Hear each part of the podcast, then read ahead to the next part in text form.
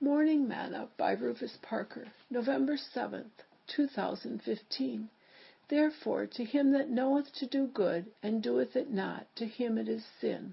James 4, verse 17. Today's morsel. Do you ever pray and ask God to show you your sin record? Do you ever evaluate how many sins you do per day? What are your actions and reactions when you realize that you have just committed a sin. Aren't you glad that God is a good and forgiving God who will let you clean the slate by repentance as long as it isn't blasphemy against the Holy Ghost? You know, as Christians, I don't think any of us should go around sinning just for the fun of it.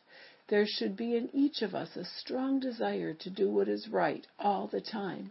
If sinners can't enter heaven, shouldn't we get in the habit of doing what is right and take care for our actions? I don't know about you, but I think it's time I put the old man to rest and walk in newness of life. Sing, draw me nearer, nearer, nearer, blessed Lord, to the cross where thou hast died.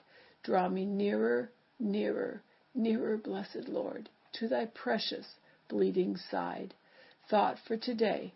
If we confess our sins, he is faithful and just to forgive us our sins and to cleanse us from all unrighteousness.